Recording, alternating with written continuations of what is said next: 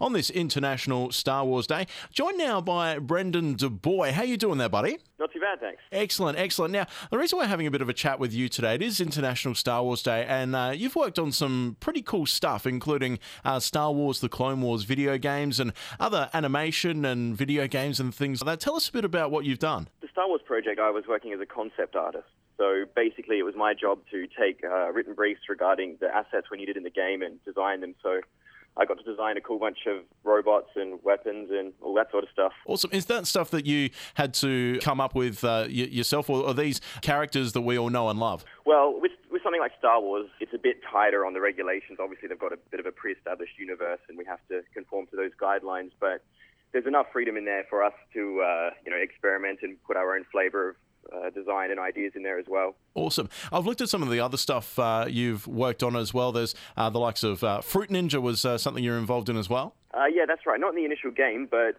some of the marketing stuff beyond that. And there's a bunch of stuff coming out with Fruit Ninja now that I'm still working on. So that's probably the thing that keeps me busy mainly these days, Fruit Ninja stuff. Fantastic. Now, you're, you're an Adelaide boy. Uh, you actually went to the same high school as myself, Tyndale uh, Christian School. So, how does a young fella from Adelaide end up working on these uh, huge projects uh, with uh, big names like Star Wars? Uh, well, it was just being in the right place at the right time, a lot of it. Um, as soon as I came out of uni, uh, I studied illustration at uni. As soon as I came out, there was an opening at a place called Krome Studios, which was Australia's biggest game developer at the time. It employed 400 people and it had a studio of about 40 in Adelaide. Oh. And uh, yeah, as I came out of uni, they were. It just so happened that they were after a concept artist, so I applied, not being too hopeful because I didn't have too much experience. but uh, yeah, I, have, I, ended up getting a position there, and uh, yeah, that was where all the Star Wars stuff was happening. So it was a pretty good gig to get straight out of uni.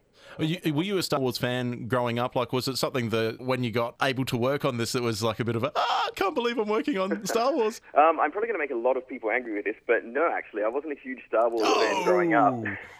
but you are but now, having right? said that, yeah, well, yeah, obviously. But having said that, you know, the, the gravity of the IP itself, you know, it's, it's obviously a huge brand, and I was very grateful to be able to work on it. I checked out your website, and there's some really, really nifty drawings drawing. So is that pretty much how you sort of got started? Was was all the the drawing and illustrations and that sort of thing? Pretty much, yeah. I mean, I was always that uh, kid at school that everyone came to if they needed something drawn for one of their projects. so I was known as the drawing guy. Um, and yeah, I basically spent my whole life drawing stuff from movies, video games, and just stuff that I invent myself. So I don't think anyone who knew me at school is surprised that I'm working in the field I'm working in now.